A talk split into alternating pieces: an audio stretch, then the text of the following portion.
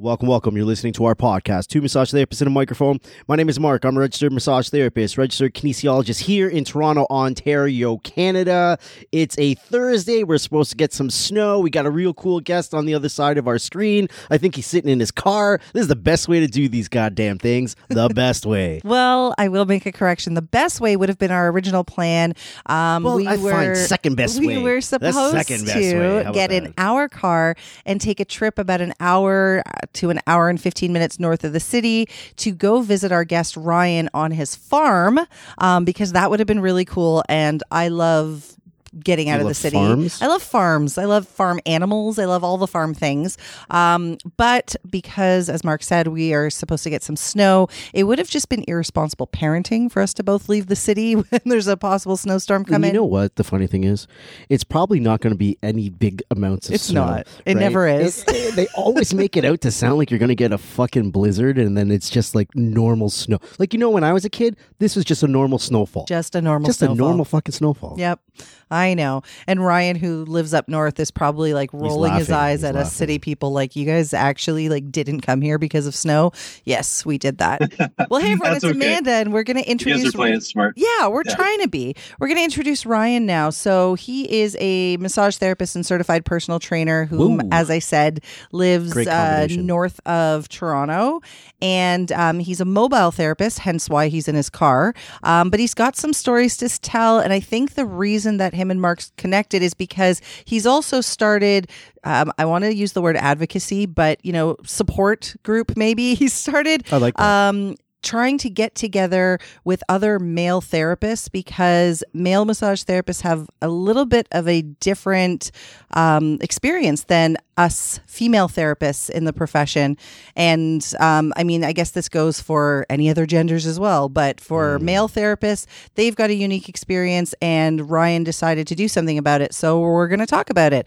Welcome, and thanks for hanging out with us this morning, Ryan. Yeah, thank you for having me. I'm looking forward to this. Well, let's start out with a little bit of a backstory on you. So, how long you been a massage therapist? How you got into this profession? And yeah, anything else that you think will give us an idea of who you are and why we're talking to you in your car today? Sure. Well, yeah, kind of ironic that you said backstory because uh, I guess the story did begin with my back, like literally. So when I graduated high school, or near the end of high school, I, I'm from the states. I'm from Washington State, Hmm. and so for there there was a program. I think it was called Running Start. It's like 12 years ago now, or even longer. So I'm kind of forgetting exactly what it was called, but uh, it was basically where you could go to a community or technical college for the last couple of years of high school. So you could con- con- continue to do your high school credits and that, but you could get into some kind of specialized program, like you know they had trades and so on and so on. And they had a uh, one year personal training certification program. And Yep. so I went right into that because I've always been pretty physically active and I love, you know, learning about the human body and so on. And uh, I got into that and that's the route I was going career wise and so on. I started um, doing personal training, uh, launched a boot camp with a friend in a, in a park. We started for free. Um, just to just for fun, we called it "Fit Happens." You know, like shit happens, fit happens. I like that. and yeah, it was it was great. Um, but I was riding a motorcycle at the time. Um, I had an old Suzuki, and a lady ran a stop sign on me, and I ended up dumping the bike into the other lane and and kind of rolling off the bike. Fortunately, I didn't hit her vehicle. I was able to avoid that. Uh, but I ended up having like some significant back problems, and um, at the time in the states, I didn't have healthcare insurance, and I didn't have insurance for my uh, bike either. Legally, you don't have to have uh, insurance for motorcycles Hmm. out there. And I was young and stupid, and you know, taking risks, and ended up injured. Um, and so, I was in a lot of pain for a while, and I couldn't do what I uh, was used to being able to do, and I ended up being very sedentary, and uh, you know, it, it, I wasn't exactly sure what was going on with my back. I later found out, like through other assessments and so on, that I I ended up having instability in the lumbar spine, but um, you know, it wasn't really clear what the acute damage was because I didn't seek care um, in due time. Uh, and then, so I ended up just learning as much as I possibly could about rehab. Um, I had I had gone and seen a whole bunch of alternative practitioners, chiropractic, massage therapists, osteopaths, acupuncture, uh, you name it, and some of it helped, but um, really couldn't get to the root of of how to stay out of pain Yeah. um, permanently. or be like on an ongoing basis. Um, until I started to just invest a lot more time in learning about how to protect the spine and different movements and how to how to move in a rehabilitative way. And that helped significantly. And then i i ended up moving to canada because um, my then girlfriend now my wife uh, is from out here. And we met in alberta actually. Um, she teaches riding lessons and my cousin had a uh, big 40th birthday bash where we ended up going to a ranch for like a week straight and just partied, had a good time. And I met her there and uh, we kept in touch for a while. She ended up coming out west and then um, uh, we moved to Ontario. It was supposed to be a short move while she finished school and then we are going to come back out west. But uh, we ended up having kids and, you know, her family was out here. So I ended up settling. Um, and at that point, like as a young dad, I'm like, well, I better smarten up and get into a career that, you know, uh, allows me to support my family uh, and something that I enjoy and and you know can find purpose in. And so uh, at the time, I was I was doing some odd jobs and some welding and this and that. So I ended up enrolling in in school for massage therapy and did that for you know it's a couple years to get uh, certified. And uh, yeah, so start out with that, absolutely loving it. Um, it was quite a change, like just in terms of quality of life, because I was really struggling, like as a young dad, and uh, I was working for basically minimum wage. At that point, I was working at a mechanic shop. I'd, I'd stopped doing like the welding. I was doing like welding and um, trailer and other steel fabrication. Then I started working in a mechanic shop and, you know, busting ass, you know, uh, like 10, 10 to 12 hour days, mm-hmm. six days a week, etc. And uh, not for great pay. And then it was like, in the winter when people are coming in mostly for tire changes and stuff like that. And it was just like, oh man, I could use a change. And then finally I took my OSCEs and um, MCQ and, and got my license. And then my first job as an RMT was at a spa, um, Hockley Valley Resort. Mm-hmm. So to go from, you know, making minimum wage and in like harsh working conditions to all of a sudden working in a spa, getting, you know, big tips and uh, having access to the pool and everything else. And it's like okay life's getting good now. Your life did a complete 180 there. Can i just say that i find it really interesting i mean the whole story is really interesting. I've got a few questions but i was just i had to throw a comment in here.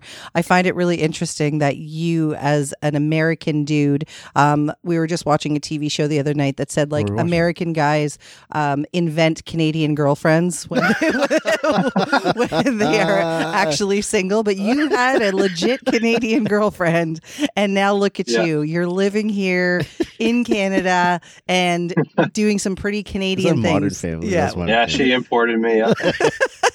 I got to ask you a quick question though. What kind of Suzuki were you riding at the time? I knew that's oh, what geez, you were going to ask. I can't remember him. the model. It was an 80 something. I think it was an 89. It wasn't a big bike. It was like a 450 or 550. I can't remember. Gotcha. gotcha. It was something cheap that like needed a few repairs that I just got off of Craigslist at the time. I was like, oh, this is a cool bike. Like yeah. I'm not a bike aficionado by any means but I liked working on vehicles and I got that bike just to get around town. I think I paid like seven or eight hundred bucks for it. Yeah, yeah, yeah. Were you wearing gear when you went down? Mm, I was wearing a helmet and like I had a thick um, jacket.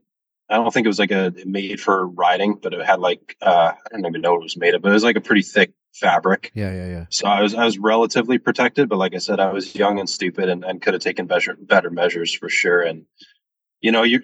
I think you ride. Yeah, yeah. Obviously. Yeah, I, am a squid man. I typically ride no gear. Like I helmet, gloves, boots. Uh, I, am I'm, I'm like I love the summer days in a t-shirt. Can but... you guys hear my eyes rolling? It's like annoying. yeah, they're as shit. scratchy. Yeah, annoying yeah, as hell. Yeah. But um, yeah, when you were telling that yeah. story, I mean, Mark has gone down on his bike more than once for. I mean, the same kind of thing where it was not his fault. Else. You're always somebody cuts you off. Fucking and, somebody else. Yeah, yeah. And he's yeah, you just down. don't get seen on bikes. Yeah scary. And the injury yeah. that you're talking about, I mean, he's got he's had a shoulder injury, an shoulder, elbow injury, back injury. Like he's done all the things. Well, because there's only two types of riders: ones that uh, have gone down and ones that haven't gone down yet. Yes, uh, true. Uh, say, well, at least I'm in the gone down category, right? Yeah, I don't know. Do you still ride? Ryan, Hopefully, it's like that... behind you now. yeah, exactly. Do you still ride, Ryan, or are you done with that? No, I don't ride anymore. Uh, not that I wouldn't but I would be a lot more careful. Probably just stick to country roads on sunny days. Yeah. You know, if I, if I were to buy another bike in the future, or just stick with off roading. Um, like when I got my street bike, it was again just to kind of get around because I liked riding. But before then, I would I would mostly just do trail stuff. I had um, yeah, dirt bikes and that. Sweet. I want to ask you a question about your decision to go into massage. So, obviously, as you said, the story starts, your backstory starts with your back. So, you had done all different forms of therapy. You, like you said, you did osteo, you did massage, you did chiro, you did acupuncture. You learned um, therapeutic exercise approaches that helped you to strengthen and, and get better. When you were Yeah. deciding what to go back to school for, um, what was it about massage? Like, did you find the massage helped you with your rehabilitation, or was it more because this seemed a little more attainable Easy because it was school, shorter yeah. and More so the latter, plus another reason. So basically, I didn't really have any interest in being a massage therapist, ironically.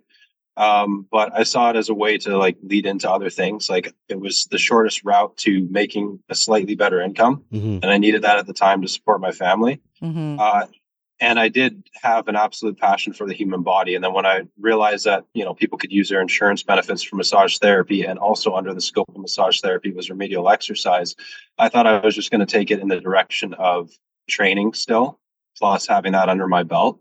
And when I looked at the course outline for those two years, I just saw how thorough the anatomy was. I was like, okay, well, that's amazing. Like, there's no better way to learn anatomy for physical training than to like get your hands on somebody in terms of doing the palpation and learning all the uh, anatomy that the courses had to offer. So that was my trajectory with it at the time. I later ended up falling falling in love with the actual manual therapy as well, um, and realizing that it really does have its own application. Uh, but yeah, originally it was just like get the certification, get get a slightly better job, and then continue on with like the the training exercise side of things and uh, learn as much as possible in the in the process. When you decide you're going to do massage, what do your family and friends think about this? You seem like a manly, manly, manly dude, right? I'm looking at you. My next question actually had the Scruffy. Is it words the manly beard? man. Yeah, it's it's the beard. It's I've seen your videos with your training. I've seen you I've seen you try to balance like three 45 pound plates on your back while you're trying to get yourself into a Oh, you plank. watch that yeah, stuff, yeah. while you're trying to get yourself into a plank position. You're probably out there fucking cutting down trees and shit. Like you seem like a dude's dude. Like do, do your friends and family are like massage really, bro, or are they all like yeah, go for it? Oh, it's a bit of both, right? Depending on who I'm talking to. Like, you can't escape the bad jokes that, that people make in massage in general, and let alone being a dude. Yeah. You know, like we've all heard the same jokes again and again, and whatever. You you know, you brush it off, you're used to it, whatever.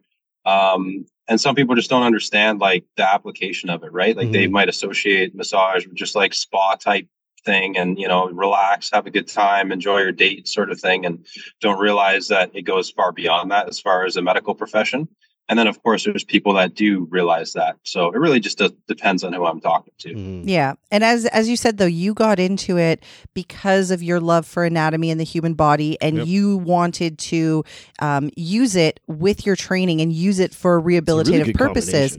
Like it is a great combination. So my question is, how the hell did you end up in a spa, spa, as yeah. your first job? I would have seen you going straight into rehab or was that because that's where the money was? Um, yeah, a little bit of both. So it was just I was living at the time um, near Orangeville, uh, just south in, in Caledon there, and we were living off grid. Like that's kind of where our farming journey started. We were renting at the time, but we were we were totally off grid in a converted grain silo house. We had access to land, and um, my little one was uh, I think about two at the time.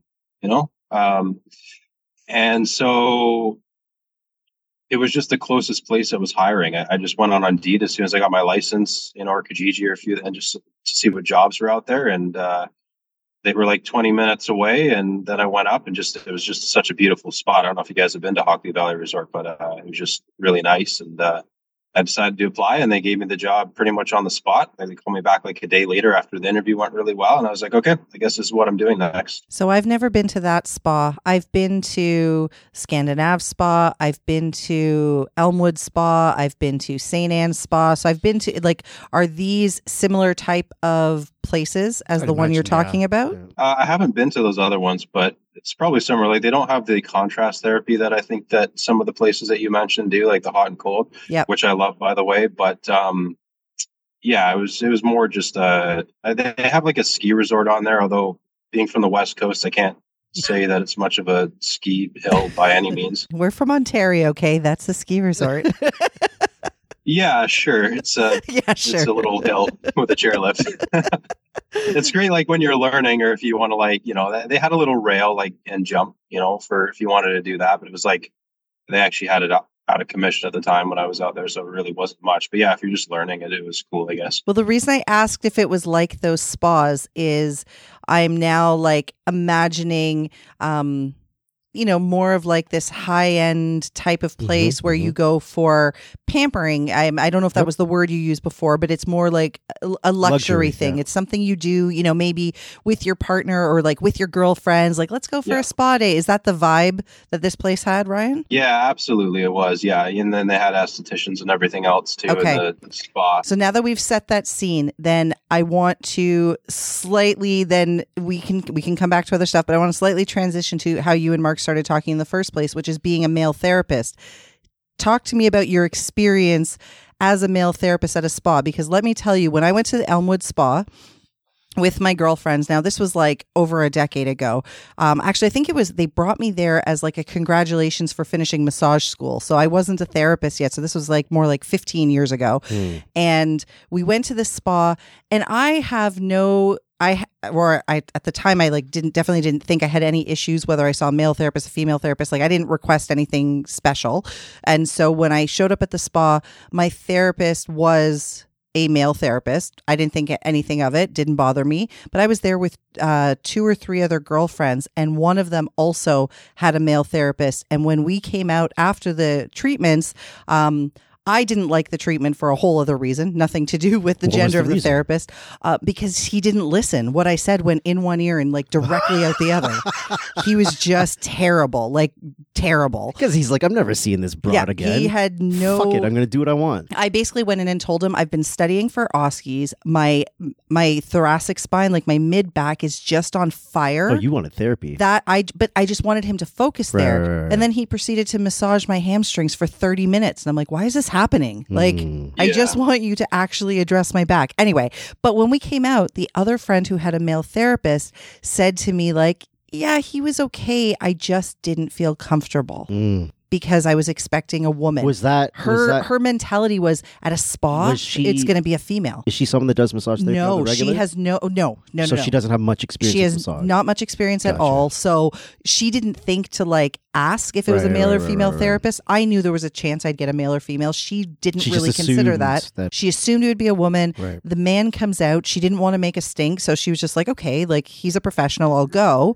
And she even said he was good at what he did. It's so like uh, George from Seinfeld. right yeah, like he was he was good at what he did, but she said, I just like really wish that it was a female therapist. I would have relaxed more. Gotcha. And so I wanted to ask Ryan about his experience because I assume there would be women like her coming in and not expecting, you know, the dude with the beard. Do you think, before Ryan answers, do you think that that therapist sensed that the client on the table was uncomfortable? I have no I- way of know- knowing that. none I of us feel, have I feel like you and Ryan can answer that question better because you're the men treating the people that potentially feel uncomfortable. So you guys, especially Ryan, who's worked in a spa, can probably tell us. Could I've, you tell? I've never really gotten that vibe off of female clients. I've never had that vibe.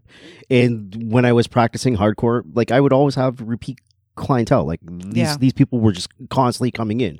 So I, I don't think I was wrong in my assumption that there was no issue, there was no, you know, discomfort or anything like that, especially because it was just like repeat, repeat, repeat, repeat. But I've never had this scenario where, ooh, I'm I'm sensing that this person is really uncomfortable. okay. Well, I want to hear from Ryan. Yeah, well, uh, that kind of is somewhat related to why I started that group that we were um, talking about at the beginning here for male RMTs, because over time I've really realized that, um, I mean, for male and female RMTs, this is the case, but especially for males, I think, and in a different way, is that communication is just so freaking important, you Mhm. know, like to, and, and in life, right? Like the better communicators that we are, the so many issues can be either prevented or resolved just by communicating better with each other, uh, communicating expectations, communicating like how we're feeling, what we're thinking, and it can be difficult for a lot of people to just articulate themselves in a way that is, you know, effective um, and not filled with fluff or could be misinterpreted and all that kind of stuff.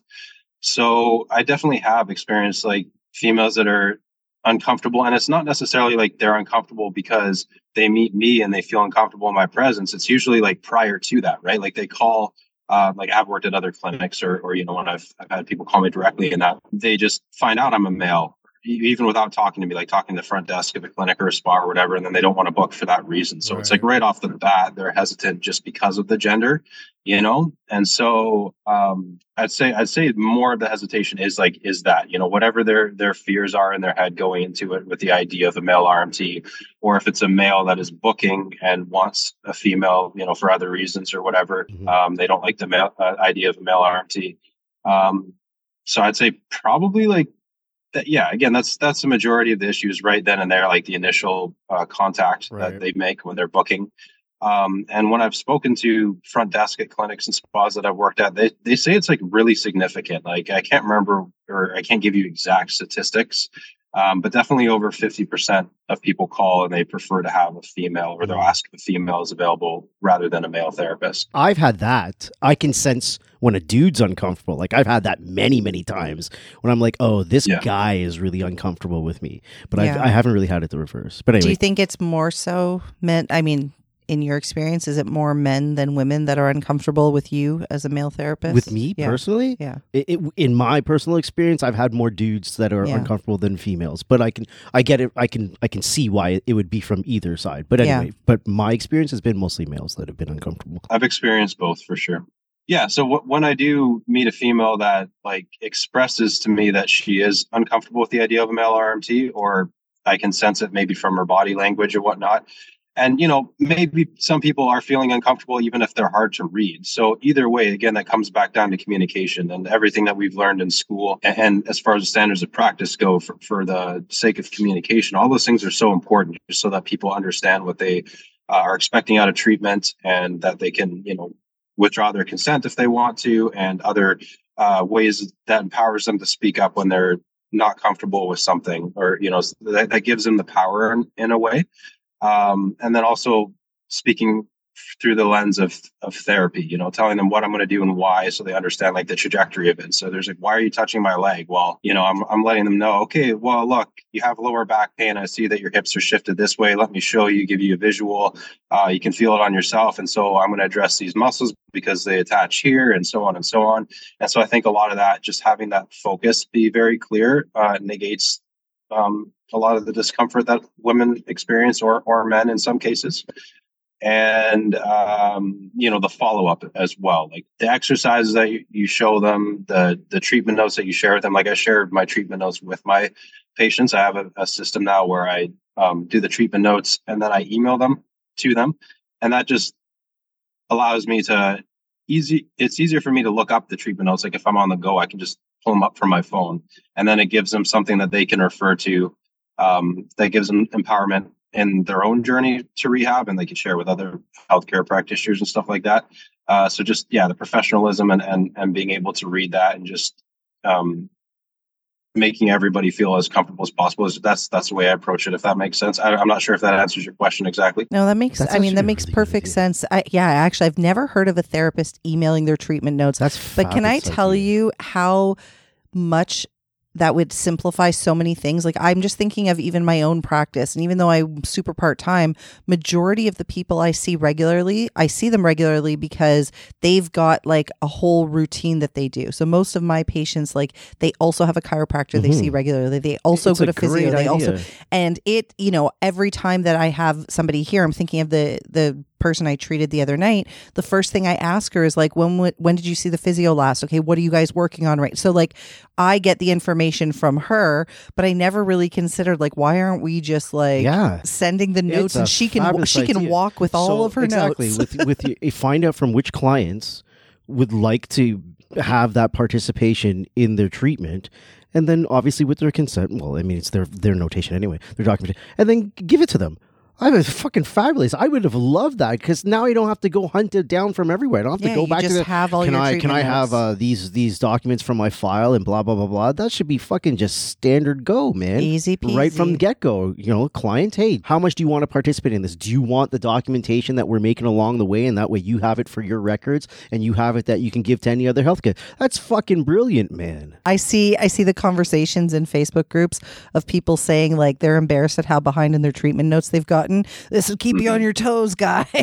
exactly. Yeah, it makes it so you have to get them done for you sure. have to do it. Yeah, but not only that, but it's it's funny how simple it is because we have access to these systems like you know uh, Gmail and other providers are they've already done all the work. They have you know they're multi-billion dollar corporations that are um, that excel in security and everything else. So like as far as being compliant um, and security of our notes, like it doesn't get much better than having that software already available to us and it's free and everyone uses email and everything else. So we could have like a um you know there's all those programs out there that you can buy pay a monthly fee or whatever and a lot of them are great you know like jane app Noterro etc uh, but really like at the end of the day i don't use any of those because it's an avoidable expense and everybody uses email and it doesn't get much simpler than that right? And if i want to look up a treatment note before i see them next all it is is like i searched the name on the phone That's one thing that I really liked. I did a podcast way back when we first started with this guy. Fuck, I don't remember his name. Um, he he he's a financial dude, and he was always into. He, he's a startup guy, right? So he just throws a lot of money into startups. And one of the startup companies that he was doing was a company called Medicine. I don't know if Medicine is still around. I don't know if they got bought out, whatever the case is. But anyway, which way, Medicine was basically you have a whole bunch of practitioners that are on that platform. This is specifically for home visits. So you jump on the app, you know, you find whatever you need. They come to your house and then they upload all of the documentation into the app and that way you as the as the clientele You have always it. have all Yeah. of the documentation from any practitioner they've ever seen. Like that's as close as I've seen that that done and this is fucking great. I I, I I'm, I'm still riding on this idea. Yeah, and those softwares are great, but again, it's always a third party thing that people only access when they're going in to do that. So people forget passwords, you know, maybe the servers load slower, whatever the case may be. It's just another step that kind of gets in the way. Whereas, like, if I treat somebody and then they go see their chiropractor the next day, you know, who works at a different clinic, they're not going to have any trouble pulling up the notes to share with them. It's just right there in their email, same thing that they use every day. Well, I was going to make a, a another comment too. There's just the fact that you said, as a male therapist, you've prioritized communication, and you're right. I mean, pretty much any issue anybody has in the world, if you like really search for the root cause, it typically comes down to communication. breakdown. Somebody didn't have their expectations met. Why weren't their expectations met? They weren't made clear. Like Yeah. communication is super important. Mhm. And we've had discussions multiple times about, you know, RMTs talking about different experiences they've had. And Mark and I always ask each other, like, have you had that? Have you had that?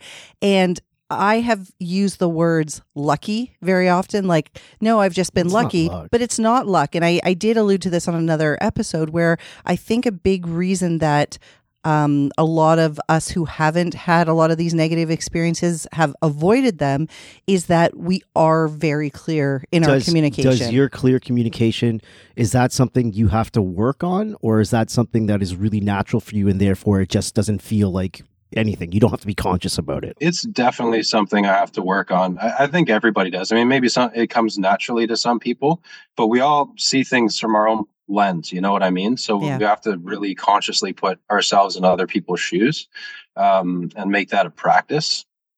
There's a book that I really like. I don't know if you've heard of it or read it yourselves, but uh, nonviolent communication. Hmm. Um, that one really goes into like a lot of details and gives some really practical um, tools to to do that to communicate effectively. And i wouldn't say avoid conflict because i don't think there's anything wrong with conflict. Conflict is good right? Like there's always going to be conflict if you see things differently and that like leads us to solutions.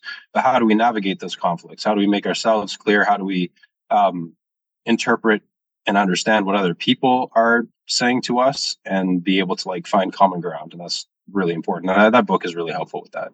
Um, but beyond that you know there's some other resources out there and, and just uh, again constant practice like getting feedback from other people Mhm. and you meet some people that are just better communicators themselves you can learn things from them but yeah it's definitely like a, a conscious effort without a doubt Right. Tell us about this group. I want to know. I want to know about this group. When did you start it? how did you start to put the word out about it, and what kind of reception have you had about the group? Uh, yeah. So I guess it was a long time coming. I probably should have made it earlier. Um, but I, it was just after a couple people had canceled on me um, last minute when they they found out I was male, or one one found out I was male. It was she was referred to by someone else, and the other she knew I was male, but for some reason she assumed I was like a chiropractor or physiotherapist. Mm-hmm. And when she found out that I was a massage therapist, she said she wasn't comfortable with that like an hour before the treatment. I don't know how she didn't realize I was a massage therapist. Again, she was ref- someone referred her to me, so you know, go back and forth, and and I basically laid it all out for her. Sixty minute treatment. I bring my sheets. You know, we do it this way, this way, etc. So I don't know why it went over her head. Mm-hmm. Yeah. So at that point, like. I, I, you know, you, you probably experience this too. I find it very frustrating when people don't respect your time that way because last minute cancellations um, really affect your life. Like, you know, when I, when someone cancels on me last minute, I could have booked someone else that time, or I could have, you know, done some work on the farm, but I planned to be in town, so I went to town, you know, to to do a couple other things, like run a couple errands or pick up my kids when I could have had my wife pick pick them up and stuff or whatever. Like, you know, you you organize life, and and especially when you have what I have, like a farm, and and we homeschool too. I have two two two girls now, two kids. Um, so there's always like a sacrifice and like um uh you know planning that goes into every day. So when I schedule a time for someone, that that is lost time if I can't make that up with another person, like both from my own benefit of like working and you know for my income and everything else, but um for the opportunity of other people who could have seen me when they when they needed treatment and I had already reserved that spot for someone else. So I think you can relate to that too. It's very frustrating when people do that. Um, but you know that that uh, after those last couple experiences is again it's like okay it's just because of my gender. So how do I navigate this? Um, because there is a lot of, of of struggle that way. So yeah, I went ahead and made the group and uh, it's popping. Like I, I don't know how many people are in there now, but I think it got up to over hundred people in like a couple of days. Nice. Um, I also started to talk to a couple other male therapists that I'd met over other Facebook groups, and and we got to talking and realized that you know we've had a lot of the same struggles and experiences. And I was just like, okay, well, let's collaborate and and figure out how we can navigate this. And of course, female therapists have their own issues, you know, and it's not proprietary in that way. I'm I haven't like limited the group by genders. Like if females want to join, and I think there are a couple of females, although it's definitely predominantly males in the group. Right. That's that's totally fine. Like it's not to to segregate um, by gender by any means.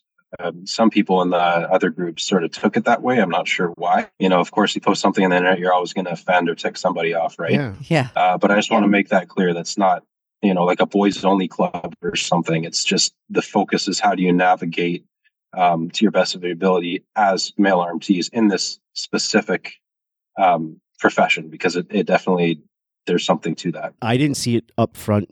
A little bit of blowback because whoever did this blowback or one of the people has blocked me, so I can't see anything that they post. Oh post. boy. But um, our, our buddy Ed, when you started the group, he sent me a screenshot of of, of your group, uh, your posting, and he's like, "Hey man, Yeah. this this seems pretty cool." I'm like, "Yeah," and he's a he's a fellow because Ed Ed used to be a tobacco farmer.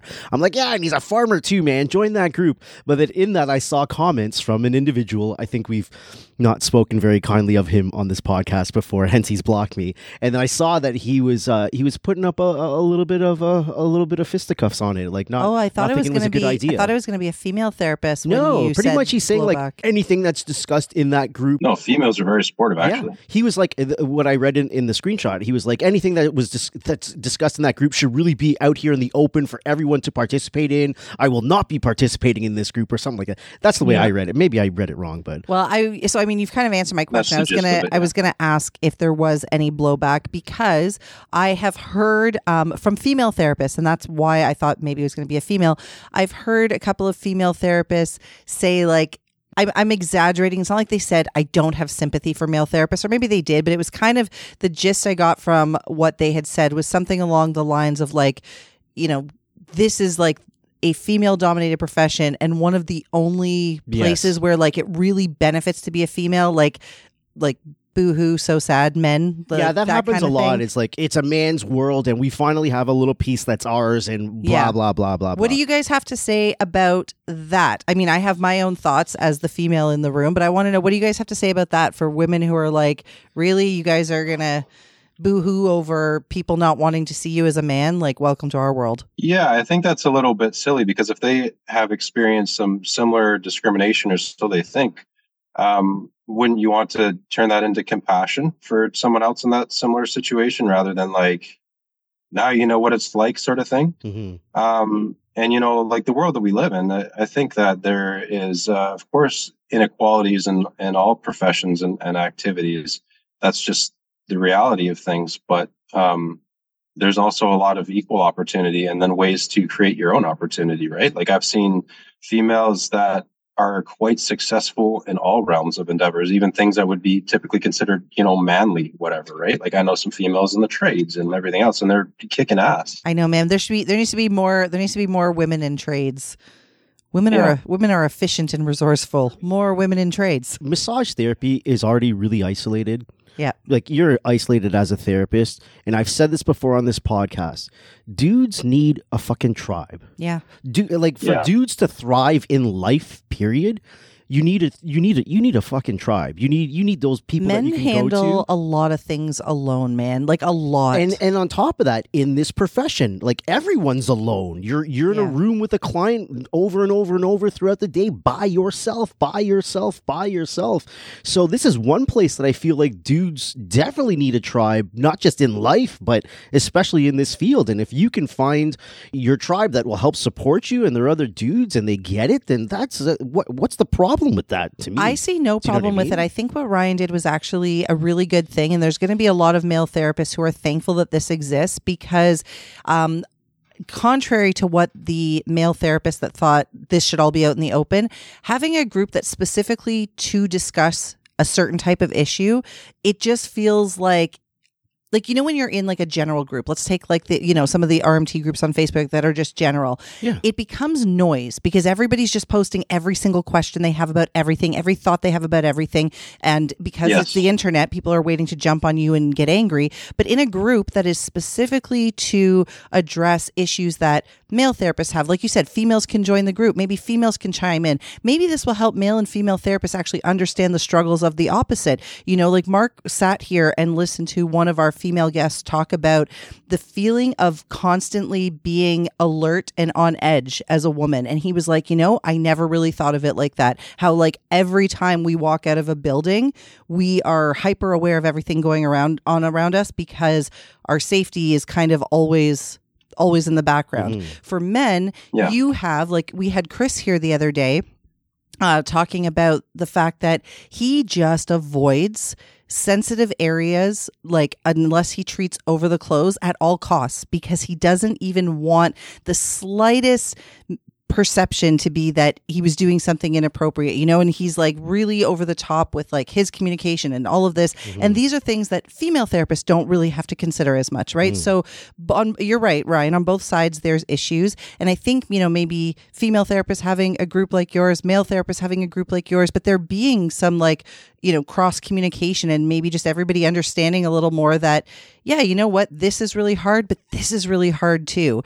And we can all offer each other advice. And i don't think it has to be in these big general groups because yeah then everything is just noise on noise and a bunch of people fighting. How about instead of fighting we do what ryan's trying to do and support each other and give each other ideas and helpful feedback on how to avoid you know a situation where chris is afraid afraid to treat a woman's pecs because he doesn't want to be perceived as Well, that's being I mean. inappropriate So, like in the scenario, like like that one dude, it's like I'm not going to support this group. I'm like, maybe like you should think twice about it because if you've got a lot of things to say and a lot of advice to offer, and you've got this You world of experience, you could be really helpful. yeah Anyway, I, I I just didn't get that response at all. I thought that was over the top. You know, what do I know? He's blocked me. Well, there are some people who don't want to have helpful discussion. You know, like we when we were talking about communication, and Ryan said about um, uh, conflict. Like there there needs to be conflict. I agree with him, right? Like there needs to be there's going to be disagreements and conflict if you know how to communicate properly. Conflict or disagreeing or whatever doesn't equal fighting. Mm-hmm. You know, you can have a discussion where there's two Discourse is okay. Is, it, not only is, is it okay, healthy. it's necessary, it's healthy. I mean, I always joke about this, and you know, Mark says not everything, but that even further proves my point. It's funny. Mark and I disagree on very, very many things, but that's why we never run out of shit to talk about, man. Because he says something, and I'm like, well, let me present this to you a different way. And you know what? Even sometimes it gets heated. Sometimes I say to him, I need to walk away for a second. You're bugging me. But then I come back. I'm like, okay, let's try this again. And it Sounds like a healthy. healthy relationship to me. Yeah, we never run out of shit to talk about. And I don't call what we do arguing. We're, you know, passionately disagreeing. Hmm.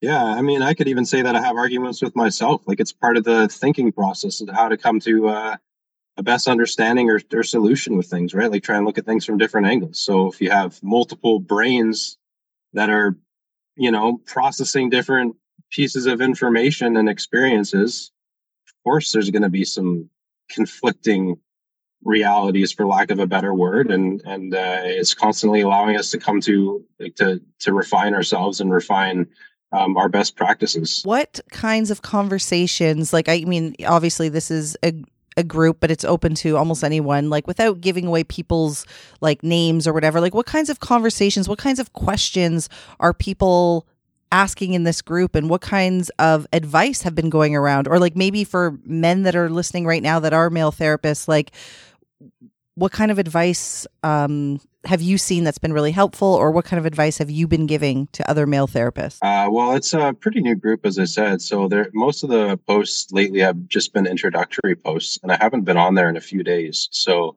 um, i don't think i'd be able to give any like great examples at the moment as far as um, that's concerned. I mean unless i logged into the group and and, and looked.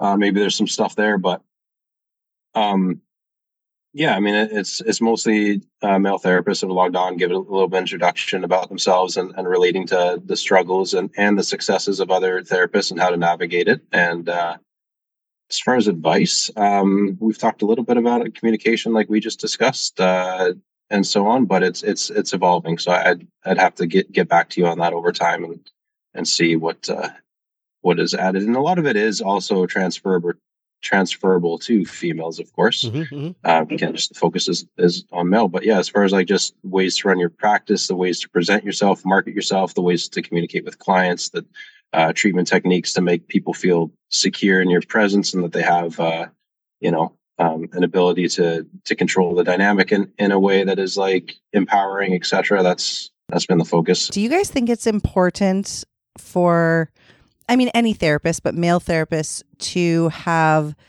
a public photo? Like, do you think it's important for the people that are coming to see you to know what you look like beforehand? Great question. I think so personally. Um, I'm sure that's going to be a very debatable and conflicted topic. I mean, I, see a lot of people that don't do not want to put their photo out there for whatever reason or think it doesn't matter. But you know, I've always put my photo both on my resume and you know on social media or, or when I've had websites, so people do can put a face. Uh, a name to the face. Um, what people do with that, if they want to judge someone's appearance, that's fine, one way or the other. Um, and when I when I try and present myself in a professional way, uh, you know, I try and look clean cut enough. Anyways, like you know, I have a beard and all that. I'm not perfectly manicured by any means, but like um, to me, this is clean cut because uh, I guess I am a farmer and a bit, bit of a wilderness guy. So it's like you know, a happy medium here. At least I don't look like I just came out of the bush or close enough, anyway. Um, but then posture and everything, right? Like try and have a, a nice upright frame and and look like I take care of myself and that I know a little bit about um, what I'm doing. You know, I think I think body language is crucial in all realms of human endeavor, but especially when our profession is about the body. Um, so yeah, I, I don't think there's anything wrong with it, and I think it's it's beneficial. You know, if if I want to book with someone, like it's not that I'm going to make any judgments about their appearance necessarily, but I just like to see the face of the person that I'm going to see before I meet with them. What do you think, Mark? Do you think it's important to have a photo? on on your social platforms yes on your business social platforms i think it's important on your website i think it's important again that just speaks to like i'm i'm a real person and here's a little bit about who i am and uh, it allows you to come off as a very genuine real Yeah. person do you know what i, I mean think it also takes out another element of surprise. Like Ryan said, it's not necessarily that you're judging the person by what they look like, but when the person comes out to like the reception area yeah. or wherever they're going to greet you, you've seen the face before, so like you just feel comfortable. We've always talked about the idea of, of being authentic and, and just carrying on business eh, the, the way you're, you're comfortable in your own skin and who you are. I find it's really strange when people have professional profiles and have no pictures. Like when I go on LinkedIn and you don't even have a profile picture, I'm like, what, what, what are you hiding? Yeah, like, what's, who are what's you? Going on? Like, it doesn't make sense to me. It doesn't make sense Yeah. to me. You know why I asked that question? No, why? Because a story popped into my mind from years ago, and I've told it on other episodes where I showed up to get a treatment. It was last minute, and I I just went into this clinic. It was a busy. It was a Sutherland Chan clinic, so it was Mhm. like a busy clinic. And I said, "Do you have anybody available Mhm. within the next hour?" And they said, "We do have." And I don't remember the the guy's Oh, name, but it was it was a male therapist, Big tall and guy. And yeah, this when he comes out, this guy was well over six feet tall Yeah. and looked like he, you know, could eat me for breakfast. Like Mhm. this guy was know what you're massive. He was about. like a football He- player. he's taken uh, athletic taping with me before. Probably, yeah. Yeah. So this big dude comes out, and for me, because at that moment in time, like my my pain in my back and my neck was so intense. Like I was like, I looked at this guy and I'm like, yes, yes, I need like somebody who can like give me deep tissue pressure because I'm in pain right now. And that's what I wanted at the moment. But anyway, I could imagine this guy walking out had you not known who you were going to see and just scaring the pants off of somebody. Like mm, he yeah. was massive. And Yeah. I mean, nicest guy and like not in any way the type of therapist I thought he was going to be. But um yeah, I that's I just wondered how important Well, because it also it be. also creates a certain type of comfort. Like I used Yeah. to I used to work at a clinic, and they also have a gym. And they're when they were happy to hire me because I looked like them. We're all rough around the edges. We're all pierced. We're all tattooed, and we all show it off. Do you know what I mean? Yeah. And so, you know, when you see that picture of that therapist and you identify with that, then that's that's a home run. Do you know what I mean? So it's one it's one of those pieces that you can use as part of your branding where it allows someone to easily identify with you or it repels someone automatically and that's always good too that way w- there's no weird expectation that's being created we've we've cut through that already just by you Yeah. you even just seeing me and seeing what I'm all about Yeah, some of the therapists at that place that you worked at had like neck tattoos. of course So I think Head that tattoos, yeah, man. super important that people could see that beforehand because does that change the type of therapist they are? No, but are there some people that Will would see a guy with neck by it? tattoos and say like that is frightening to me? right Probably. and there's other people that look at that and say i i identify with this person understands me i feel like they get me yeah. i want to go see this person i don't want the the slacks and the shoes and the button up shirt do you know what i mean i don't want that i want someone that looks like they're going to drop an f-bomb every once in a while Yeah. they're not to say you can tell that from a picture but you kind of get the idea that this one might be like this, this might be that you know. person. But yeah, there's definitely going to be people, Ryan is right, that hear this and this could be a little controversial because there's going to be people who say like it shouldn't matter what the therapist looks we like. We all know that it shouldn't and, matter and yeah, and I get that, and it shouldn't we all matter. understand that But I do think eliminating any element of surprise and having people know exactly who they're coming to see, that also is going to take down some of that discomfort. So, again, when we're talking about male therapists, you're just getting rid of another layer of possible discomfort. Like they know, you know, somebody has seen Ryan, they know he's got a beard, they know he looks like he possibly just came out of the forest, and that's fine. And they're ready and comfortable with you're that. making, you're making him sound like fucking uh, Tom Hanks from Castaway. Wilson. you know, that uh, makes me think about something. During COVID, um, one of the things that I, I was really grateful about in this profession, and I'm like quite, I'm a person that is quite comfortable spending time with myself. Like I really enjoy my my own time. I don't feel like I have to be around people by any means. But um, there's also another side of me that is pretty social. and uh, really does enjoy human interaction, especially if it has a purpose, which again, this career does, right? Like we get to help people and connect with people in a meaningful way. And um, during COVID, when I was practicing, you know, not the first lockdown we weren't allowed to, but the ones after that, is I get comments from people so so much that they they were feeling lonely and that they were lacking the social life and the human interaction. And I was like, I'm so lucky to get to go to work and have meaningful human interactions with multiple people during a day and feel like a sense of purpose and accomplishment despite the fact that you know we're in lockdown right now and, mm-hmm. and then the people that would come to see me who would tell me that they were feeling that way you know got uh, a bit of um you know they, they benefited from from our interaction as well and to have that like social interaction that human connection um which was really awesome. So I was and that's not something that's limited to covid of course. We get that regardless but uh, that really kind of uh, shined a light on that in, the, in that particular time. Listening to you talk, Ryan, and I mean, Mark's the same way. You also sound like a guy that, um, like you, you're very self aware. You understand people. I mean, that's obviously really important in our profession. I feel for the men that are kind of socially awkward. I feel for the men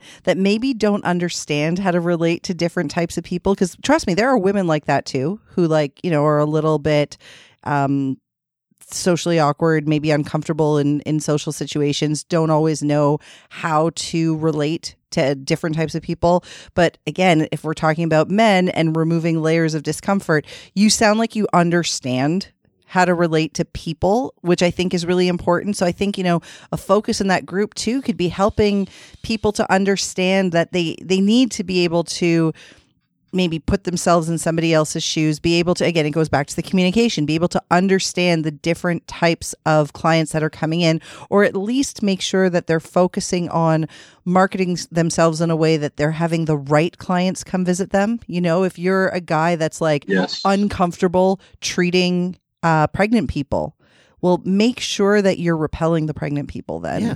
Like Mark is really good at relating to different types of people. And it's funny because you guys look like dudes. I know we said if for anybody who doesn't know what a dude is, look at Mark and look at Ryan. These are dudes. Like you guys are not um how did you put it? Not the most well manicured. You don't have shiny nails, you know.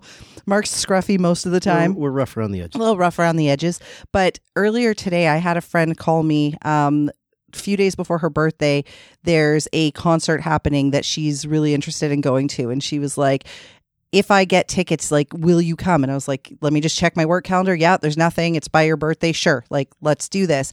And she was like, well, should I get tickets for Mark too? And I said, well, are the other dudes coming? Like, are the other husbands coming? Because if they are, then yes. If not, then no. That's weird that I bring mine. She's like, yeah, but it's always okay if he comes. like, oh, that's nice. You got special privileges. It's because I don't talk. So it's like. it's it's like I'm it's like I'm not even there, which is always good, right? I just I just blend in and disappear into the background. So, oh boy. So I want you to let people know who maybe haven't seen the group on Facebook. Uh, what is yeah. the group called? And um, I mean, I don't know if you're cool with giving out contact info for you, like if you want people to follow you on Instagram or Facebook, but where can male, female, any RMTs find this group if they want to join it? Yeah, so the group is called Male Massage Therapist Success Network.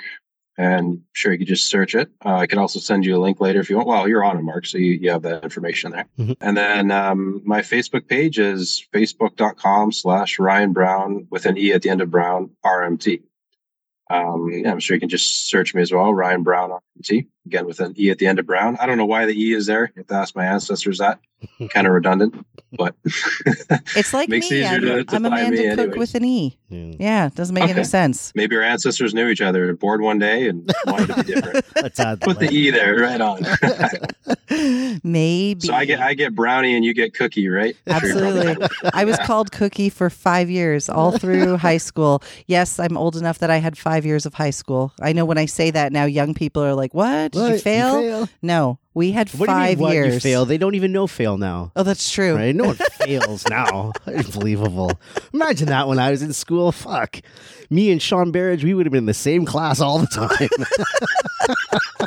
I don't know who that is, but I'm still laughing. Uh, Sean failed, I think, a couple grades. I think grade three and five, actually. just, call him right out on the podcast. Well, Sorry, you Sean. My mother was always like, I don't want you with the marriage boys. Oh boy. Well, are you a part of the group, Mark? Are you Yeah, in the yeah, group? yeah. Yeah. Yeah. So you need to go in there and start dropping some knowledge. Yeah. Do you know anything? uh, no, I know nothing. I'm going. I'm going there to collect knowledge, to gather knowledge. Got it. the way Got it it. go. What was your your goal for this, Ryan? What do you want people to get out of this? just to become better practitioners and then like mark said to have a bit of a tribe and a support group that's all just to connect with each other and to get better at what we do and overcome the obstacles that we face being males. You know it's interesting um kind of back to when you're asking me about uh can you tell if different females are uncomfortable or not? Yep. i have had experiences of course where they just directly tell me that they are uncomfortable with a male. Um but i gotta say that a lot of the ongoing clients that I have now, or patients, whatever word you want to use, um, that are female and male and who are uncomfortable from the beginning are now like pretty loyal.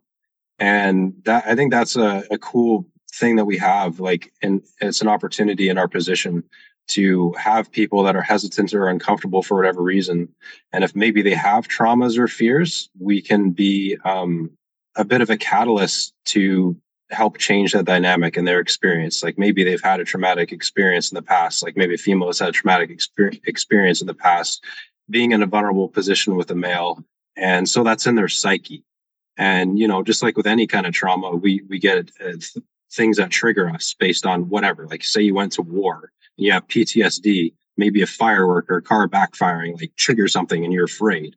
Um, you know, there's, there's all kinds of things that we can associate fears with. And, you know that fears are not always real of course but then our fears limit us so we don't do certain things and um, ex- have experiences that could benefit us because of our fears so with the women and men that like didn't want to see me because of whatever their fear was and then they end up seeing that i'm like quite a competent practitioner and i'm able to help them a lot and uh, our communication is good and we develop um, you know a, a good therapeutic connection that's a pretty cool opportunity, right? Like to be able to, it- it's very satisfactory. So I'd like to see more discussions about that uh, and, and, and, and just kind of like the alchemy of turning a bad situation into a good situation or like an obstacle into an opportunity.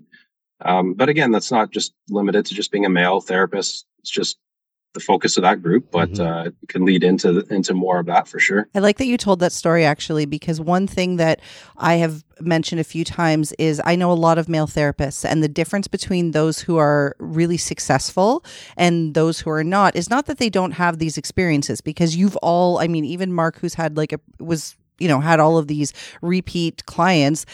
He's had experiences where somebody's told the receptionist, like, no, don't want to see him. He's Yeah, he's yeah, a guy. You've all had the experiences, but the difference between those of you who are practicing and doing really well and have loyal clients and the ones that don't, um, it comes down to this mindset of, like you said, you took these these situations and your thought process was they have probably had some negative experiences. There might be some trauma behind this. Let me see if I can, you know, gain their trust, make them feel comfortable, and turn around the way they're thinking versus the mindset of, I'm a man. Nobody wants to see me because I'm a man because some other man did something. You know what I mean? Like mm-hmm. it's it's putting Yeah. the blame back on the person when really this person probably has very valid reasons for not wanting to see a male therapist and you having this really positive attitude of like let me see if I can turn this around. And sometimes you won't because sometimes that person is never going to be comfortable with a male therapist and that's fine.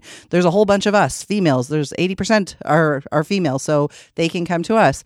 But there's going to be some people that will eventually realize oh this this guy's really good and that will give them a more positive outlook on therapy Hmm. and just make them a little more comfortable and know like what this guy is doing for me is therapy and he's a very competent therapist and you know they will become loyal like you said. So i, I think you know that story is really important for all therapists but for male therapists to hear that sometimes it's you know there's a really good reason but you can turn that attitude around not every female who initially expresses discomfort or every male who initially Mhm, expresses mhm. discomfort with a male is never going to see you again Yeah, exactly. It's fuel, right? Like just like in any other kind of situation where someone is um up against an obstacle because of something they can't control. Like maybe back in the day under certain circumstances if you were black, you know, you're not going to get the job because they want to give it to the white guy, for example. But what if you take that and well, I want to be the best at this, that I, I want to be better than my competition, the other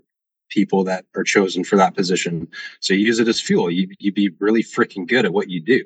Yeah. And it's the same here. Like, what's the best way, the most efficient way for me to overcome those obstacles? Yes, it's communication, but why would they come to see me over the next therapist? It's not necessarily that I'm better than the other therapist, but I will use it as fuel to be the absolute best that I can be and provide the best therapy, care, um, advice, you know, um, whatever, and and and to really understand how to how to do that effectively. It's it's just fuel for that. There's other sources of fuel to be good at what you do and to and to be passionate about what you can offer people, but that's just another source. This goes along with you know an episode we just recently recorded talking about um, trauma informed care. Right, right, right. You know, like being you as the therapist being comfortable with other people's discomfort. Yep. You know, like other Yeah. people are going to bring stuff into the treatment room. And so if you have somebody and you're feeling that they're uncomfortable, you becoming uncomfortable is only thickening the discomfort in the room and is not helping anything. But you being able to recognize like they're uncomfortable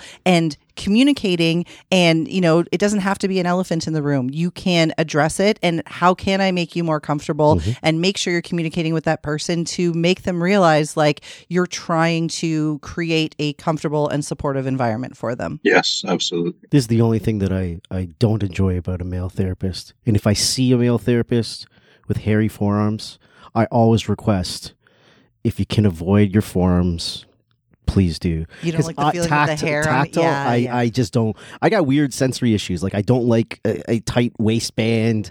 If my clothes don't fit right, I just feel uncomfortable. So I, I got weird sensory issues like that, and I just don't enjoy a, a hairy forearm running across any part of my body. So I'm just like, please, can you do me a favor? If it's avoidable, can we not use forearms? that's fair Yeah. I mean i mean it's also fair that there's going to be some female therapists who have hairy forearms too. absolutely, So- absolutely, absolutely. Anyway, Just one, one of the things that I wanted to discuss in this podcast, um, going back to my uh, back issues there, um, unrelated, everything we're talking about is, is awesome, like with the um, male therapist side of things and so on. But um, with this podcast, I wanted to take the opportunity to, to tell a little bit more about my story with the with the back pain, Mhm. and the reason why that's important is because um, this job in particular, but also other physical activity, there's so much opportunity in that to rehabilitate injuries. Mhm. And from my experience with clients, patients, and myself, is that a lot of times we're like disempowered or we have ideas in our head that we shouldn't be doing physical things because of some kind of injury or um, limitation that we have. right. And um, with the back pain that I was telling you about before, the back injury, that got a lot better over time. Um, but I may have mentioned to you that uh, not that long ago, like the beginning of 2020, I had another spine injury. So um, what happened was I had a spine infection Mm. in the same area that I had injured before on the motorcycle. Um, but it went undiagnosed for a long time. I went to the ER three times actually in ambulance because the pain was like excruciating. And I've had other injuries, like I've had broken bones and you know this and that. And uh, I'm not unfamiliar with pain. I have quite high pain tolerance, but this was just freaking off the charts. And um, they kept me, misdiagnosing me in the ER. They just called it, you know, sciatica, broad term, right, for something going on in that region that we can't explain. Basically, um, here's some more painkillers. Go home. And it took doing my own research. Plus, the last time I was in the ambulance, there's actually a young um, EMT. Is that the right word in Canada? EMT, paramedic, Yep, whatever. Yep. Um, anyways, so uh, he's like, okay, well, you also have a fever, and they hadn't checked that before, and a couple other symptoms. They're like, maybe you have some kind of infection. Mm. Um, but the reason that was ruled out before, and not really looked at, is because all they did immediately was they're like, oh, severe back pain, give them an X-ray. So they gave me an X-ray every time I went to the ER. Like, oh, we don't see anything. You're fine. It's it, one nurse even said to me, "It's in your head. Go, you know, here's some painkillers. Walk home." I don't know if they assumed that I was just there for drugs, partially in the back of their head, because I'm sure some people do that. I don't know. But anyways, um, so finally I had to just like stand up for myself, and I'm like, I'm not leaving here until I get a blood culture test and an MRI. And so they were compliant with that after you know huffing and puffing about it. Mhm. Um, and then they did the uh, MRI, and then immediately 180 the way that they were treating me. They they said, "Oh shit, this is an emergency. Your blood is septic. you have a spine infection. And right there in the ER, they put me on IV um, broad spectrum antibiotics mm-hmm. and admitted me into the hospital. And because it had been so long before I actually got treatment, it was much more of an emergency at that point because it had been like three weeks where the bacteria were just three or more weeks because I'm sure it was there before I started experiencing that degree of symptoms. Um, that the bacteria were basically destroying my spine, like destroying the disc and the bone and that. They, you know, osteomyelitis, discitis was the diagnosis at the time, the acute diagnosis.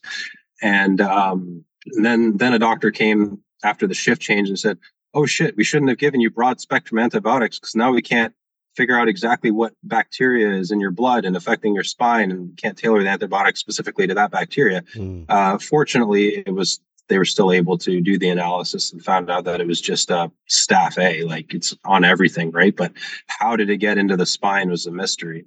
Um, what I think happened is at the time I was foraging up north. So usually in the springtime, I'll go forage wild mushrooms and wild leeks and so on, and spend like a few weeks at a time in the bush. Um, there's a black fly season up in up in the area, like near Huntsville and Bancroft and that. And I was getting eaten alive. I have the bug net, bug nets and everything, but you know, I just bloody forearms, everything, like because they're just out there in droves. Right. So that, that's the only thing I can think of why I got that in, infection as severe as it was.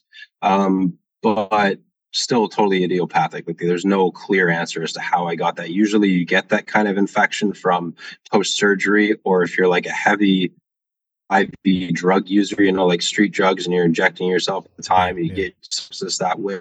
Uh, and I've never done any of that stuff, but um, that that they couldn't figure it out, basically, right? Wow. Uh, so they sent me for a few other tests to make sure that the bacteria hadn't lodged in my heart because that was the other risk factors. It moves around the body in certain areas that, you know, have much higher instances of mortality. So once that was ruled out, that they still, you know, were, were very on top of it. Um, you know, I was, I was taking more painkillers than, you know, is healthy. the only painkiller that really touched it, uh, I can't remember what it's called right now, is anti-inflammatory.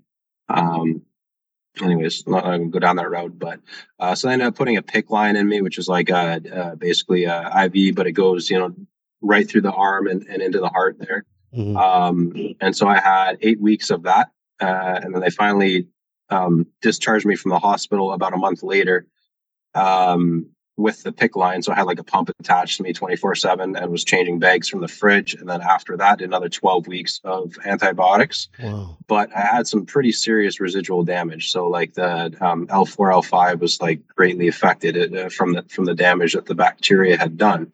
And the doctors at the time said, you're not going to um, be able to lift heavy weights anymore. You have to stay away from training. Um, no and now, jumping. And now we know that isn't true based on what Mark said at the top of the episode. Mm-hmm. Yeah, well, exactly right. And then they said you might not be able to walk without assistance, and so on and so on.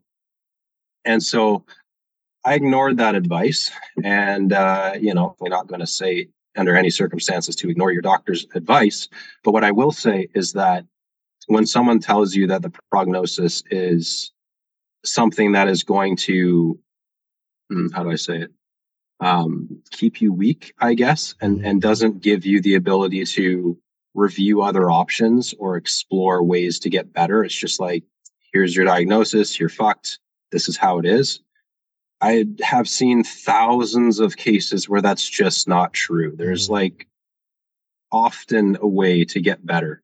And it's usually not the route of being sedentary or taking no action or Absolutely. just masking your symptoms. Yeah. And that was like a perfect perfect opportunity for me to go into like okay, this is a real deal now. Like I can't fuck around here. Like I have to see if like the knowledge that I have and so on is real. Like can I actually recover from this and continue to do the things that I enjoy doing and keep me strong because if I just at that point take the doctor's advice and uh, stay on the painkillers that they will give me, you know, after two spine injuries, they won't question. I could be on painkillers for the rest of my life mm-hmm. and, you know, bitch and moan and, and so on. And, and I will be weak. Of course, I'm going to be in pain if that's all I do.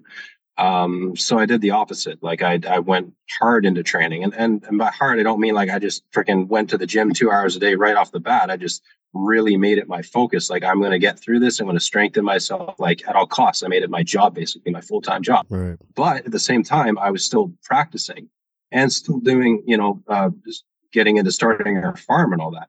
And so I realized that like all the things that I have to do are very physical the farming, the massage therapy, the training. Mm-hmm. So I had to use what I had to do anyways to um, rehabilitate myself. And the amount of volume that I could get from doing physical things that were rehabilitative all day long mm-hmm. would substantially increase my chances of success of being successful as long as I was smart with it. Right. So, um, yeah. So ba- basically, I was like, yeah, like I have these limit, I had have whatever these limitations. Um, but what do I know about the body and specifically about the spine? Well, we need blood to heal. We need blood to move around our bodies, right? Like it is the potion of healing, the blood, right? It's it, it carries all the nutrients and the cells that we need to get better and eliminates the byproducts of injury. So how do I get the most blood to my spine? Well, I got to decompress. I did a lot of inverting or I did a lot of squatting, you know, and, and muscle activation and uh, different mobility things. But again, throughout the day, while I already had to do things. So it was a way that I was planting garlic. It was a way that I was treating people. It was um, the very specific and slow and precision movements in the gym, et cetera, et cetera. And over time, I developed different techniques in my practice. And I hear a lot of therapists that are complaining of burnout. You know, they have body pains, they have this, they have that. Mm-hmm. I don't experience any of that anymore at all. And I did more so prior to getting injured. So it's not like being physically active that makes us have pain. It's exactly how we move and like how conscious we are in doing so. And that, like, now that's part of my mission as far as like both in my own practice and, and like I'd really like to help other RMTs, male, female, whatever, um, learn to do that. And I had to learn how to do that the hard way. And I don't really have any regrets because the amount I've learned is substantial. And like the anecdotal evidence of like having this diagnosis and being able to overcome it is like significant. It's so confirming for me that I'm not just talking out of my ass when I'm like, get, you know, helping people to rehabilitate themselves. Yep. So um yeah i mean i just i just wanted to share that because that's just so where i'm at right now in my career it's like you know we all know the benefits of exercise and everything else and on, on anti-aging and being stronger and being able to handle our activities of daily living and all that kind of stuff but we're in such a unique opportunity as therapists to be able to have a physical job that really can benefit us if we do the right techniques. Mm-hmm, mm-hmm. So I think it like if I have five treatments a day, an hour each, it's like five hours of freaking yoga that I get to do, right? Like I got my table dropped super low. I'm doing the splits the whole time. If I'm tractioning someone's neck, I'm breathing and, you know, letting my scapulas be protracted and like getting a massive stretch and, and opening up my thoracic cage. Um, I'm strengthening in some ways, you know, with, with what I'm doing, like with isometric techniques, like right. say I'm pushing on their heel and then on the bottom of their rib cage to spread the fascia and and you know the lumbar vertebra apart and everything at the same time like i'm exerting force and strengthening my rotator cuff muscles and everything. Um, if i'm doing pressure i don't know like in the piriformis i got my elbow in my own psoas like getting pressure right directly over them. And my elbows going into my hips into my hip flexors and i'm getting like my own um, therapeutic release and at the same time giving them a ton of pressure, which they love, and and um, addressing their issues. Mm-hmm, mm-hmm. And you know, you look at something like modalities like Thai uh, massage and that, and they do a great job of, of you know, I, th- I think, and I, I don't have that much experience with Thai massage specifically, but I think that one of the principles is basically that, like, as healthy and therapeutic as it is for the patient or the client, it's equally or more so that for the therapist. Yep. So, I mean, what an amazing lifestyle we get to live. If, if we can harness that as practitioners, like mm-hmm. that's like, I can't think of a better job and like a, a, a better form of wealth because who else has time to do five hours of yoga a day and take care of themselves in that way? But if you learn how to do it in, in your daily living and things that you have to do anyways, like either in your profession, in, in your farming, in your trades, in your uh, therapy practice, whatever, like that's just such a massive benefit and investment like in your future and in your in yourself. And it just makes you a better practitioner and you can offer so much more to your patients. If i go in and i'm stressed out and i'm tight and i'm holding tension i'm in pain the treatment's going to be shit compared to me feeling like i'm at my best yep. you know, and and being like a grounding force for the people that I'm treating, and to be able to use my body in such an effective way. It's a it's a game changer, and uh, I'm really looking forward to over time sharing more of like how I've developed those techniques and how they can be used in, in practice and, and and and in daily life, of course. I love that. It's an it's an important message, really, because there are still a lot of people um, who have more of an old school mentality. I've never been conservative in um, when I'm giving people therapeutic exercise or home care, I've always been a very firm believer in mobility. You know, like the more that you just sit around babying an injury, that's that's not what athletes do. I don't think anyone should do it. I and I love that the recommendation now is meat over rice. Like, yes, I, I, it just makes so much more sense to me. Mobility is absolutely important. Exercise is absolutely important, and treatment is absolutely important we don't need to be like resting and immobilizing mm. our injuries. We need to make sure that we are getting ourselves back to functioning. So I think that's that's a really important so message. I got a bunch of things to say here. So uh, I'm going to take this all the way back to you in the hospital. I love how when you're in the hospital you stuck to your guns, right? Because they're saying this is what you got, go home. I've seen this happen. This happened with my fucking father. He, yeah. he, he went into the hospital with severe abdominal pain. They're like, "Oh, it's just gas. Go home." right? I'm like, I insisted, yeah. no, this is not. This is something way, way more. We need more testing. He ended up going into emergency abdominal surgery. He had necrotic tissue. They removed like a third a of his third of his a small third intestine. of his small intestines, yeah. right? And that first doc was yeah. ready to just push him out the door. go eat. What did he say? Go eat some probiotic yogurt and go home. Yeah, that was what he was told. Movement is everything. Same same idea. My my uncle he had a he had a botched back surgery. Yeah, and he was told right away, you're never going to walk again and he he refused to accept. And so he went and found a physio that was going to come to his house every day, blah blah blah blah. You know, he's he can move. You know, he's not completely sedentary, but he's not. He, he I mean, he's making he's making moves now, so that's yeah. that's good. That's that's really good. The last piece I want to say on this whole thing is massage therapists.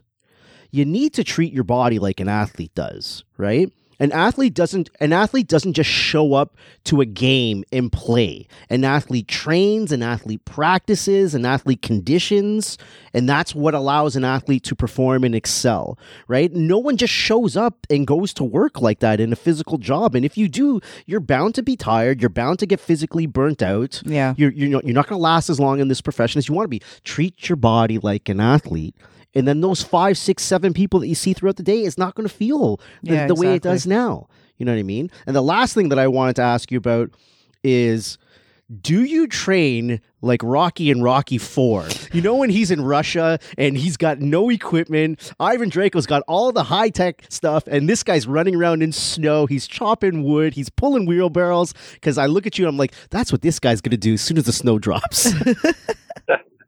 Oh, well, I definitely love doing stuff outside without a doubt. But I think what's interesting is I, I hear a lot of people in trades and, and, you know, other like physical jobs. And I got a lot of arborist buddies. Um, and a lot of them come, come to the farm actually because I won't get too into this, but like there's a whole other project that we're doing with composting and making use of, um, scrap wood, like building Hugo hugelkultur beds and all that sort of thing. And we got a firewood operation and everything else. Um, and so like a lot of the work that I do out there, yeah, is super physical, you know, lifting friggin' giant chunks of wood up onto the wood splitter and, and into trenches and everything else and doing all that. But there's no substitute for specific mindful training in a gym. You know what I mean? Like, mm-hmm. uh, like a lot of people say, I don't have to work out because my job is physical. Like that's not the same thing. That's fantastic that your job is physical. And yes, you can integrate the two without a doubt. But like going into the gym once or twice a day and very much and mindfully focusing on certain things, certain movements, certain muscles, uh, certain, uh, you know, goals of, of, um, exercise, you know, whatever, whatever it is, like, uh, progressive overload or, or trying to do whatever you did last week a little bit faster and all that kind of stuff. It's like, that is different in and of itself. And it is very, like I said, mind, mindful and specific. When I'm out there working on the farm and I got the chainsaw or whatever, like I gotta be, I gotta move a little slower, make sure that I'm being conscious of safety and my surroundings and all that kind of stuff. Hmm. Um, but once I've got the form dialed in, you know, like you spend an hour or however long making sure that you're like practicing technique and it and whatever else, and then it's just go time, like deadlift uh, whatever weight you can, or try and snatch 15 times, then go do burpees, and then snatch again, and try and do that in eight minutes instead of nine minutes. Mm. Like you can't get that level of of intention and high intensity like in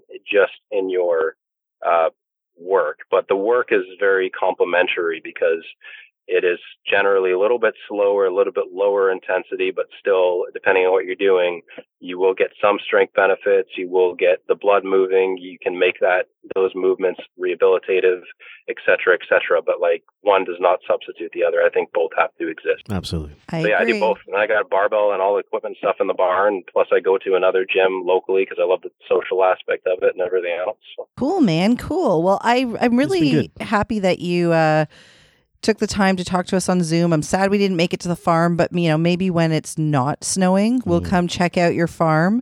Um, but yeah, thanks for this. And Yeah, anyone absolutely. who is not uh, part of Ryan's Facebook group, Go but you're join, interested, go join. join. We will attach the link to the episode. And I hope that uh, you guys don't get too much snow up there. Mhm. Or maybe I hope Well, that you it's coming do. down now. I don't know if you can see that. Yeah, I can see it. Right on, man. This has been good. Thanks for hanging out today. Yeah, and uh, I'd love to chat with you guys some more in, in the future. Whenever uh, you want to do something more, or uh, you know, like you're you're talking about that idea with uh, your documentary. Like I'm all I'm all for it, man. Right on. So That's thanks perfect. thanks for doing what you do. You got a really cool uh, operation going with your massage therapy media. I haven't seen anything like it. Thanks, brother. Appreciate it. I appreciate you guys. Right on. You guys have been listening to Two Massage Therapists in a Microphone. Peace.